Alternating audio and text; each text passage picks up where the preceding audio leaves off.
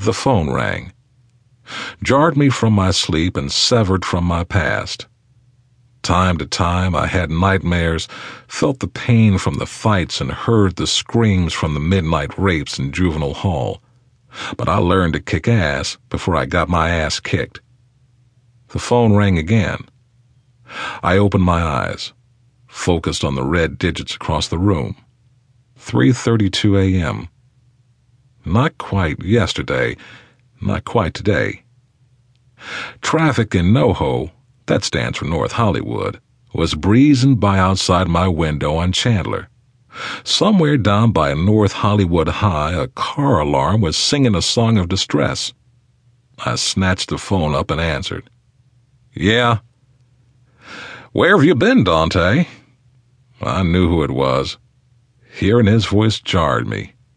I sat up in my twin bed. The room had a chill, and I kept the covers wrapped around me. He chuckled and said, I was beginning to think you were dead or something. I. How do you get my number, Scamz?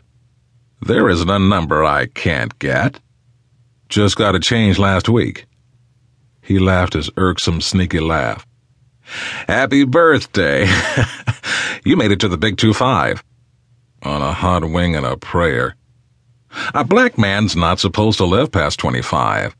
Then that makes me a senior citizen.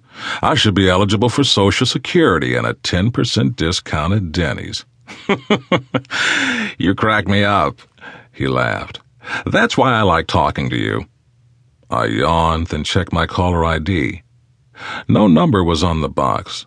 Last time he jingled, the ID box told me he was in New York, lounging at 5th and 56th at the Trump Tower. That was two weeks back. He didn't leave a message. He never did. But I knew that was my homie. Doubt if Donald Trump would be ringing me up to talk about shop at the market. Nobody but Scamz. Time before that, he told me he was down in South Beach. Time before that, Montreal. Before then, it was the W down in New Orleans during the Essence Festival.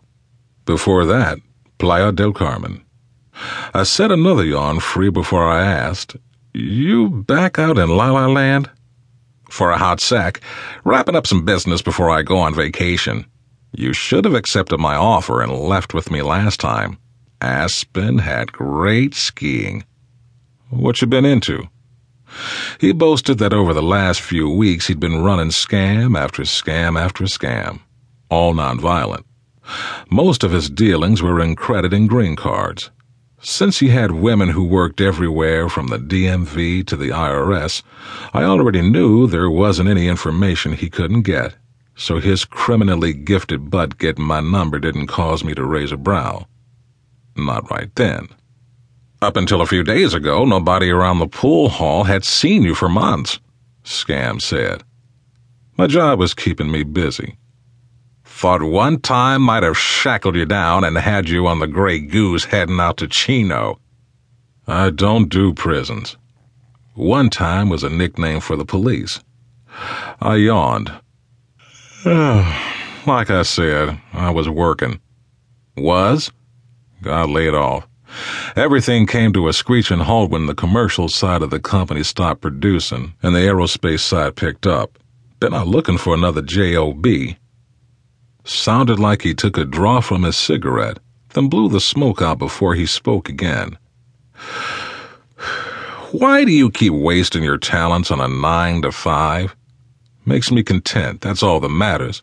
Don't need to be rich to be happy. What's the word? Any luck? I told him I had called my old gig to check my status.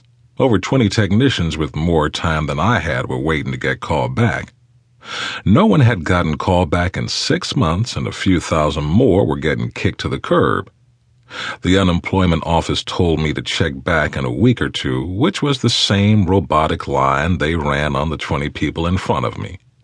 I'd been hitting a lot of career fairs. Hit one down at the Bonaventure and put in apps with everybody from Aerospace Corporation to Sears.